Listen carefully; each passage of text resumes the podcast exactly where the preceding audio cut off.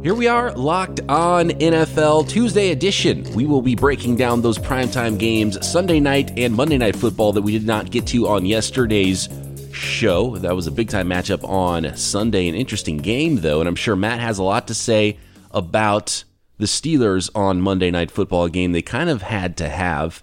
Uh, by the way, I am Brian Peacock alongside the scout Matt Williamson. You can find me on Twitter at BD Peacock. You can find Matt at Williamson NFL. You can find this podcast on your favorite podcast app Google Podcasts, Apple Podcasts, Spotify. We are everywhere. Some injuries to talk about as well on today's show that impact the league. Some guys uh, dropping out for the season left and right, it seems like. Uh, but Matt, let's start with Sunday Night Football Cowboys at Saints, which was uh, sort of a wild contest for such a low scoring affair. Yeah, it was. And start with Dallas. I thought they would get this win, but didn't think it would be an easy one. But we're seeing this with a handful of teams too. You know, I mean, Buffalo, Baltimore, that because there's seven or eight really bad teams in the league, a handful, a couple of these teams that we thought were good, and they still might be, don't get me wrong, just played really bad teams, and a couple teams got some eye opening you know uh, games in their face this week, and just they weren't playing the Redskins, the Cardinals, the Dolphins. So we're starting to get to the point where things are evening out and schedule imbalances aren't as obvious. Um, but tough place to play. I, I I'm a Dak believer.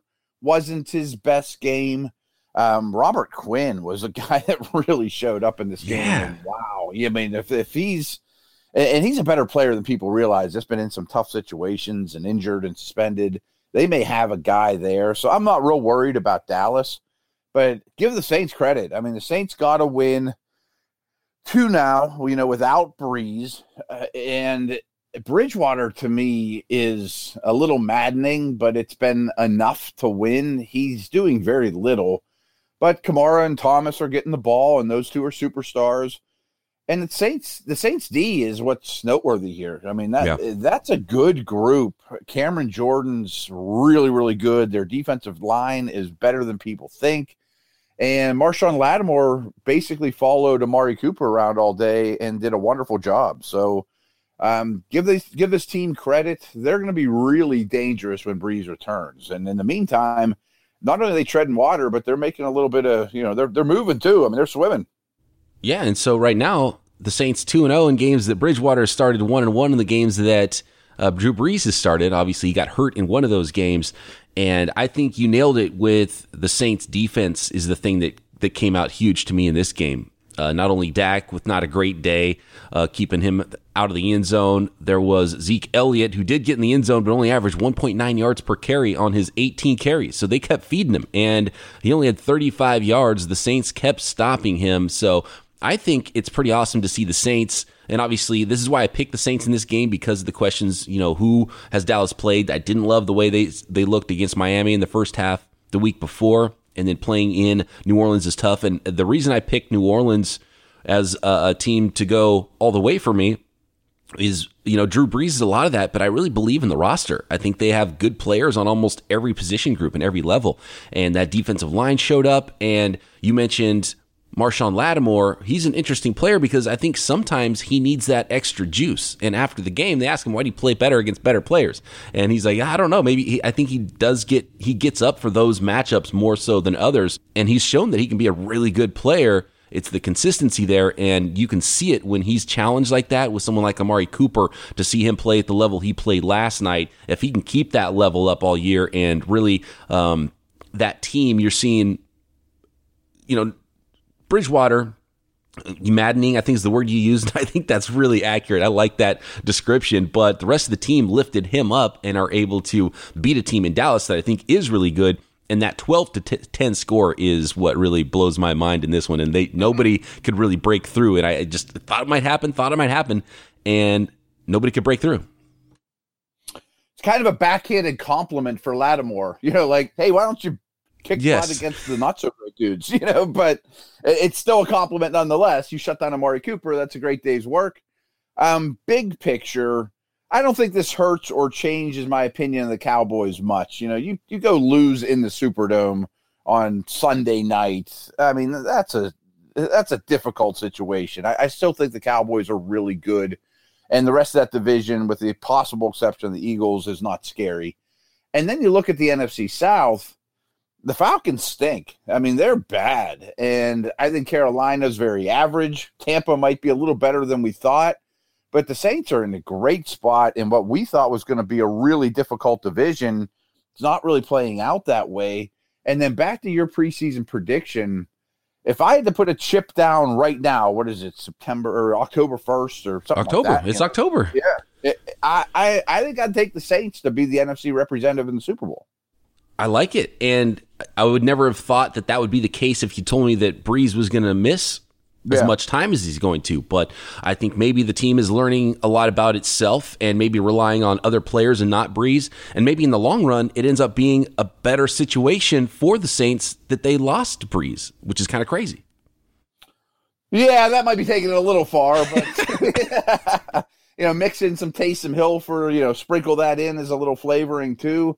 It's a well coached team though, and I do I do know some people and kind of a fantasy nugget thought like Michael Thomas was he's he's a product of Drew Brees. No, he's awesome and he's showing it still. Kamara is one of the best players in the league. I mean, he's the straw that serves the drink. And in a way, they're a little bit fortunate to get two wins with a quarterback who's playing that conservative. Two teams that will be in the thick of it in the NFC, no doubt, all season long. Still have to get to Steelers, Bengals, the Burfict stuff, some injuries around the league. This podcast is brought to you in part by Dave. Three million people already use Dave to save up to $1,000 a year in overdraft fees. That's why it's the number one budgeting app in the App Store. Go to dave.com slash locked on and never pay another overdraft fee again. If you found $100 on the street, would you pick it up or keep walking? Of course, you'd take the money. So why do you keep picking winners and not betting on them? put that knowledge to use. If you're listening to this show, you're obviously a well informed football fan. Make yourself a little cash with MyBookie. It's fast, it's easy, and they pay when you win. Let's face it, where you're betting is just as important as who you're betting on. Do the smart thing. If you're going to bet this football season, bet with MyBookie. Did you know you could bet on games after kickoff? If by the second half it looks like your bet is going to lose, you can always just take the other side. If you're the kind of guy that likes to bet a little and win a lot, try a parlay. If all your picks come through, You'll multiply your winnings, and no matter how you bet, the NFL season is the best time of year. Join now, and MyBookie will double your first deposit. Use promo code LOCKED ON to activate the offer. That's promo code LOCKED ON. Visit mybookie.ag today. You play, you win, you get paid. Let's move on to Monday Night Football. It was the Bengals at Steelers. Somebody had to win that one. Well, I guess they could have played to a tie, but it was pretty clear that the Steelers were a much better team and they thumped the Bengals 27 to 3. Now the Bengals fall to 0 and 4 on the year and looks like they might be a team that uh, is is battling with Miami for that top draft pick in April. Yeah, I'll start with the Bengals because I'm going to say a lot of good things about the Steelers, but let's preface it by saying the Bengals stink. So that's a, a huge part of this equation, of course. And eh, you're right. I mean, I, I really am pretty confident that they're going to get a top five pick. I mean, they're really discombobulated on both sides of the ball, learning new systems. The offensive line just isn't in place. There was part of me that thought, hey, maybe the Bengals can be okay, and then AJ Green will return and they'll have a better feel for this new offense. But I just think in the end, the blocking is going to be a huge problem for them in both phases, running and passing the ball and Dalton's not going to raise all ships, that's for sure. Um, a game the Steelers had to have, and frankly, I, I I'm biased, of course, but I think these organizations are in different places too. That like they're still there's still playoff talk in Pittsburgh, whether that's crazy or not. But the division, Steelers are only a game out of first place now, which is amazing for as badly as they've played. And uh, th- I thought this was a good sign. Like on my Steelers show on Friday, I, we ended the week by saying you know, what do you want to see on Sunday? And what I said was, ideally, or on Monday night, ideally, I want to see what I think can be a really good defense that looks like a bunch of first round picks flying around out there, dominating the line of scrimmage, creating a lot of pressure. And on offense, I just want to see progress. I want to see Mason Rudolph take a step forward, baby step forward, you know, uh, and the defense was great. The pass rush is outstanding. I mean, people forget this team has led the league in sacks the last two years. And I think their pass rush and defense in general is better than it's been, and it hasn't quite shown through three weeks. But a lot of that, and I keep saying this, and Steeler fans don't want to buy it, but the, the Steelers played far, far too many defensive snaps the first three games, and only the Dolphins had a worse time in possession, and they crumbled in the fourth quarter. I mean, they were a pretty good defense before that, and I still think this defense can be quite good. The offense was interesting, though. I guess that's a way to put it. And I'm kind of burying the lead by taking this long, but it was all misdirection, wildcat, jet motion. Was kind of a junior high offense. And I didn't see that coming. I mean, I thought that Tomlin and those guys would not adjust to that degree. And I don't think it's sustainable. I don't think you can play like that the rest of the year. I mean, maybe if you have Lamar Jackson as your quarterback, you can, but not with Mason Rudolph. But this was desperate times. You had to get a win. The Bengals didn't really know what was coming. They had no way to prepare for that, and their gap integrity was pretty poor as a result. So, whatever you can do to get a win and create some sort of offense, I give the Steeler coaching staff a lot of credit for.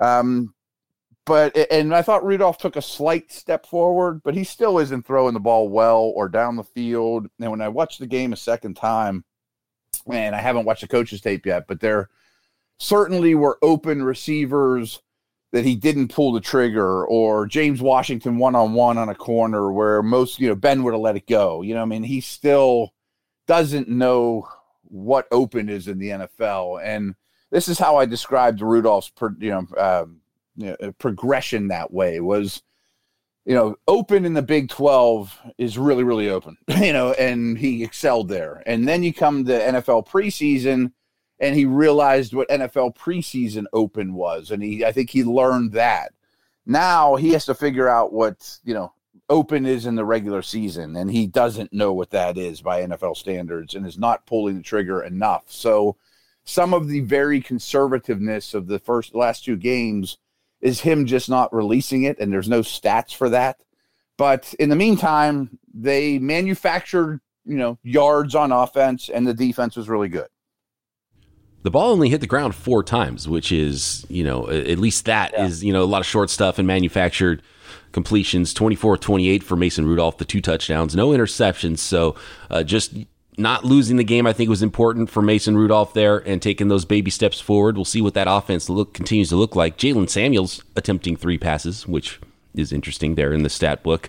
Um, Let me stop, stop you real quick though, because I think you and I had this conversation. I, if I didn't, if it wasn't with you, I apologize. But it makes me crazy that shovel passes are considered passes. You know, like and down at the goal line, a little shovel pass, and your quarterback gets six points for in fantasy because he basically handed it off in front of his body. Yeah, and that's all Jaylen Samuel did. Like all these people I follow that are Steeler fan or Steeler people are all like, Jaylen Samuel set a record for a running back three three pass attempts and three completions. I'm like, I could have thrown those. Those aren't throws. He didn't throw the ball. I mean, the ball hit his hands. He basically deflected it to James Conner. Not exactly, you know. Uh, Brett Favre back there. Right. Yeah. Exactly. And and coaches like to dial up the shovel passes because if the ball hits the ground, it's an incomplete pass. It's not a fumble or anything like that. Yeah. Right. Right. And uh, James Conner only had the 10 carries on the night. He did have that touchdown catch, which was a super weird play. It was like a delayed screen. The offensive linemen were down the field on that one, but uh, it worked and no flags were thrown. And, and Conner got in the end zone and he was the, the, high, the highest targeted receiver. Jaylen Samuels and Conner both eight targets apiece. So that tells you something when the running backs are getting targeted that much. And I do like the, the emergence of the rookie Diontae Johnson for the Steelers. Yeah, a very promising player it's very clear that Juju, Johnson, and Washington are the top three, you know, wide receivers, which is good for now, but especially the future. I mean, those were all pretty high picks the last each of the last three years. Moncrief was active for this one, barely played. Switzer's not seeing the field at all, which makes me happy. I don't think he's really even an NFL player at this point. So Johnson's promising, good route runner, um, made a big play. He's showing up, and he looked good in camp. So we've seen what the Miami Dolphins have done, sending away some players in they in a lost season, a season that they know is lost, which I think is smart in the long term. Uh, I don't know about trading away your best players, but they did get good returns for the you know Minkah Fitzpatrick's and Laremy Tunsil's. But a lot of talk about the Bengals should maybe kind of start doing that kind of a thing. And I was thinking, okay, maybe a matchmaker situation for the Bengals. Dalton to Chicago, Andy Dalton in Chicago. Do you like that match? If Trubisky's yeah. out for a while?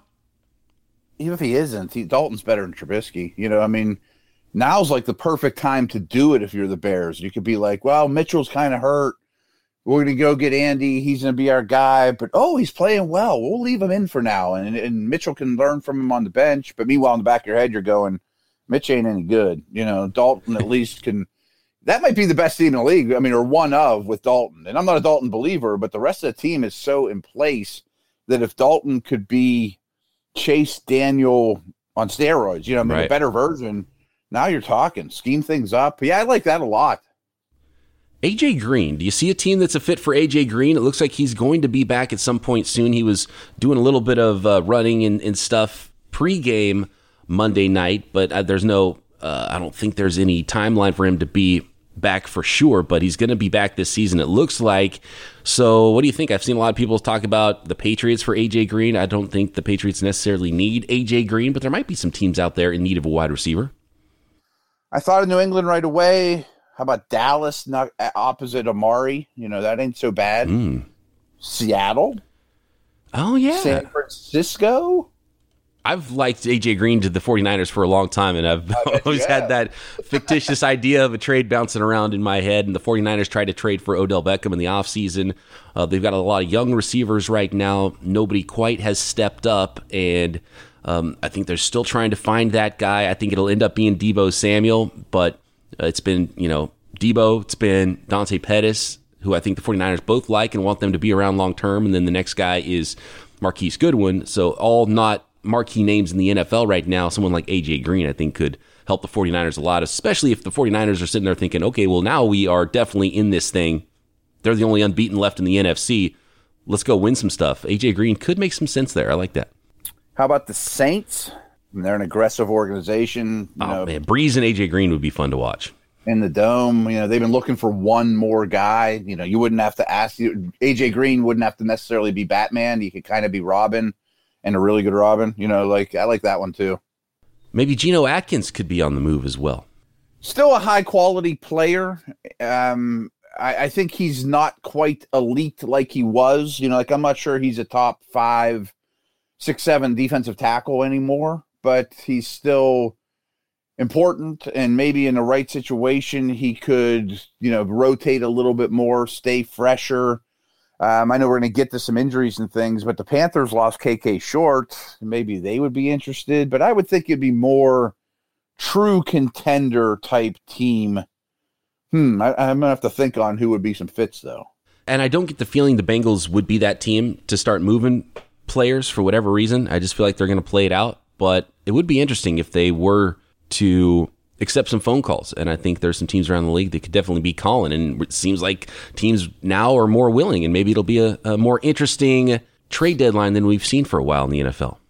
Maybe. And I don't think this guy's going anywhere, but I would love to see Joe Mixon with a good team. Yeah. He would put up great numbers.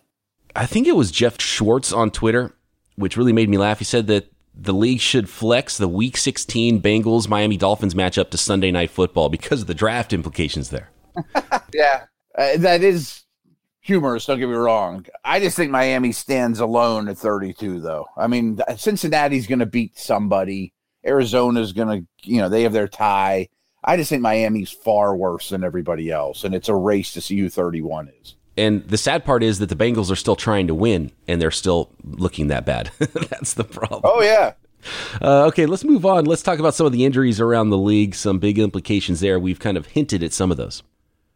Mitchell Trubisky, I don't think we have a firm prognosis on his shoulder yet. It does not look like he's going to play next week. Uh, we mentioned Andy Dalton. I would love that fit for the Bears in Chicago if Trubisky is out for a long period of time. I did not dislike what I saw from Chase Daniel he looked pretty darn good actually uh, when he came in for Mitchell Trubisky and really uh, at worst, you know, game manage that offense when you have that defense and the team around them. We've already seen them be such a good team with Trubisky not playing at a high level.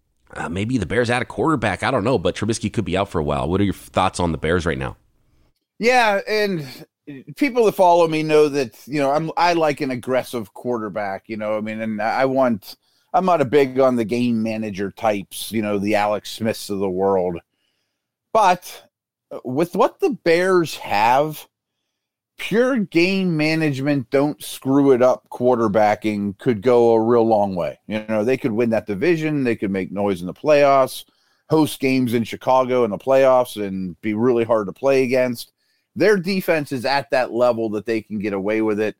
Um, so I think they're a better football team with Chase Daniel than they are with Trubisky. And he certainly, there'll be three or four plays a game, and it should be a bigger number, but it isn't, that Daniel simply won't make that Trubisky will. But he also won't kill you with the bad decision. He's not going to bounce a screen, you know, a, a screen or a short throw. He's going to make these, to make the layups. I mean, I don't love Chase Daniel, but for where they're at, you could ask for a lot worse. I totally agree there. And at least they're not, it's not a situation where the Bears are going to collapse because they've gone from Trubisky to Chase Daniel. So that's good news for Chicago, no matter how long Trubisky is out. Uh, Bradley Chubb, this is a tough one. Such a great young player in his second year. Bradley Chubb now out for the year, partially torn ACL. Yeah, this it's huge. I mean, he's a really good player. Obviously, the strength of the team, although we haven't really seen it, is Von Miller and Chubb. Um, unfortunate young career, but I hate to say this, but Denver fans, you weren't going anywhere with him, and you're not going anywhere without him this year. So it's not like it's a backbreaker. The back has already been broken. I look at this team and think there's dysfunction from the top down. You know, I mean, they're kind of in an ownership change now. Elway has not done a good job. I mean, if his name was last name was Williamson, would he still have a job? I bet not. you know, I mean, he's a legend there and he's hard to fire, but man, he has not done a good job. Bringing Joe Flacco is far from the answer, that's for sure. The defense isn't playing where it's supposed to be, although I like the Fangio hire, so I'm not going to be too critical of that. But I've often said on this podcast that there's six, seven, eight awful teams and I thought Denver was on the tier above them. I think they might be one of the awful ones. Yeah, 0 4 start for the Broncos. There's some of the similar talk that we talked with the Bengals about people thinking, okay, what kind of talent could we pluck off of this roster? Cornerback Chris Harris Jr., who's been one of the best in the league, could be one of those names that would be interesting. 49ers fans have brought that one up to me in my mailbag shows on Locked On 49ers because Ahkello Witherspoon's out for a while for the Niners. So Chris Harris Jr. could make some sense there. And the, I think one of the big problems with the Broncos right now is obviously it's crazy that such a great quarterback and a Hall of Famer and John Elway can't figure out the quarterback position and can't draft a good one. It's it's got to be very frustrating for Broncos fans. I love Vic Fangio, but first time head coach. He's got a first time offensive coordinator. So, yeah, just things not going great for the Denver Broncos right now. Uh, you mentioned earlier Kawann Short. He's done for the real, year. Real quick before we move on from oh, Denver, sure. I just want to throw one thing out, kind of in your, your Bengals vein. Um, I would make an offer for Manny Sanders if I was a contender. I mean, I, he's playing very well. They have Sutton, they have Hamilton. I mean, I would take a pick for Sanders if I was Denver. And here's some blasphemy, but Von Miller? I was thinking Von Miller, and it's not insane it's definitely right. not oh, insane, but I think for the Broncos, they would. That's that's like a true true white flag that I can't see them yeah. waving because that's like okay, let's tear it down and completely rebuild. I don't think they're going to be there. Then you'd be talking about probably new coach, a new GM, and all of those things. But there is some pieces like Manny Sanders that you know, like you mentioned, you've got DaeSean Hamilton, you've got Courtland Sutton. You're still looking ahead, and, and you're still just sort of tweaking things at that point. You start talking you know, a f- player who's been a huge part of your franchise like Von Miller, that's a move that I completely would understand. It does make sense, but I just, man, I can't see him doing it. But it, man, such a message to send, like you, like you said. I mean, you could get a totally- ton for him too. If like if you wanted to really rebuild that thing, that would be the move. Right, but hey, you get a third or fourth round pick from Andy Sanders, that'll work too. Yeah, and Chris Harris makes a total may, may, that makes total sense. He's on a you know one year contract right now, so those moves I could definitely see for the Broncos, and uh, I would even applaud those moves. They would make a ton of sense. What do you think about Kawann Short and the Carolina Panthers? Uh, he's on IR, partially torn rotator cuff. He hasn't played since week two. Uh, do you think that Carolina is in a position where they're going to compete at this point anyway? Is it is it a huge loss for them at this point in the season? I think there's some optimism with that team. I mean, I think it's clear that in week two, Allen looked more like a backup than he did in week one, and a healthy Cam is still the best situation there. I mean, I think people got a little ahead of themselves with that. Um, I think they're still competitive, but I also think they're kind of a team a little bit in turmoil from the the top down. You know, new ownership. Is, are they in it for the long haul? There could there be a new coach in in Carolina sooner than later? You keep hearing that. Um, Short's still a really good player. You know, like I mentioned, Atkins is you know a little lower on the defensive tackle list. Short is still really high on that list for me, behind Donald and Cox, of course. Um, and but you know they have McCoy now, and they've drafted that position. So I think they're better suited to deal with his loss, and he was ultra important as, as a three technique in their pure four three. Now you know they have Burns and some other dudes that weren't around the last couple of years. I think they can survive it, but it's a big loss. I mean, he's a great player. One last thing I want to touch on here that's in my notes is Vontaze Burfict, and he has been suspended for the year after his hit on Jack Doyle. And Frank Reich, the coach of the Colts, applauds the move. He said he's glad that Burfict was suspended for the year. And you saw a lot of Vontaze Burfict in the AFC North. This is not a new situation for him. He's been uh, dinged for this kind of thing a dozen times now. And some people are saying, you know what? Maybe that's not even strong enough. Just let's end it and kick him out a lifetime ban because it's getting ridiculous. I really applaud them for taking such strong action. I know that um, you know the defensive coordinator in the Raiders loves him and he's his quarterback on the field. But Oakland makes this guy a team captain. I mean, come on. I mean, it, I mean, all during the draft, all they are telling us is we need high quality guys, and you know, then they go sign him and make him a captain. Like talking at both ends of your mouth. Um, I I gotta say, I mean, even going back to the '90s and '80s when I wasn't doing this for a living but was a fan, I don't think I can remember a dirtier football player than Burfict. And by today's standards, that's just so magnified because there's such a different, you know, every camera's on you and there's so much more emphasis on player safety and head no more headshots and things like that. It's almost like he's pathological, like that he loves it. I mean, it's he, he doesn't belong in the game. I mean, he's dangerous to other people and he can't be out there. And he can't help himself. And I think that's the key. Right. Pathological, which is interesting for the Oakland Raiders. We've just seen the whole thing go down with AB. Now Burfict. It's just a matter of time for Richie Incognito talking about pathological, right? When, when is he the next man up now in Oakland to do something ridiculous and stupid? right. Yeah. I mean, I'm glad he's not out there. I mean, I think that there are the rest of the league is kind of exhaling because he's going to hurt more people. And like you said, I don't know if he likes it or if he can't stop himself, whatever, but he can't be on the field. And all the antics afterwards, it's like, dude, just get this guy out of here. I'm with you. I, I yeah. don't need to see Burfict anymore. We know who he is. We've seen who he is. He's proven it. There's no room for that in this day and age in the NFL. And the Raiders just tempting fate with the guys they brought in. And they should not. They should be the least surprised people out there that we're seeing this kind of stuff from AB and Burfict, and uh, they brought it on themselves. Yeah, absolutely did, and I think that the results aren't as um, outlandish as we could have thought. I mean, I don't think any of us thought Antonio Brown would not be a football player on October first, but right. the, the fact that Burfict got suspended again is not exactly you know shattering news. All right, Matt, good stuff. We will be back tomorrow dipping into that Twitter mailbag. So tag me at BD Peacock, tag Matt at Williamson NFL. Matt will throw out a tweet that you can respond to to get involved in our Wednesday mailbag. And then we might have a little special guest for you on tomorrow's show as well. Talk to you then. Locked on NFL.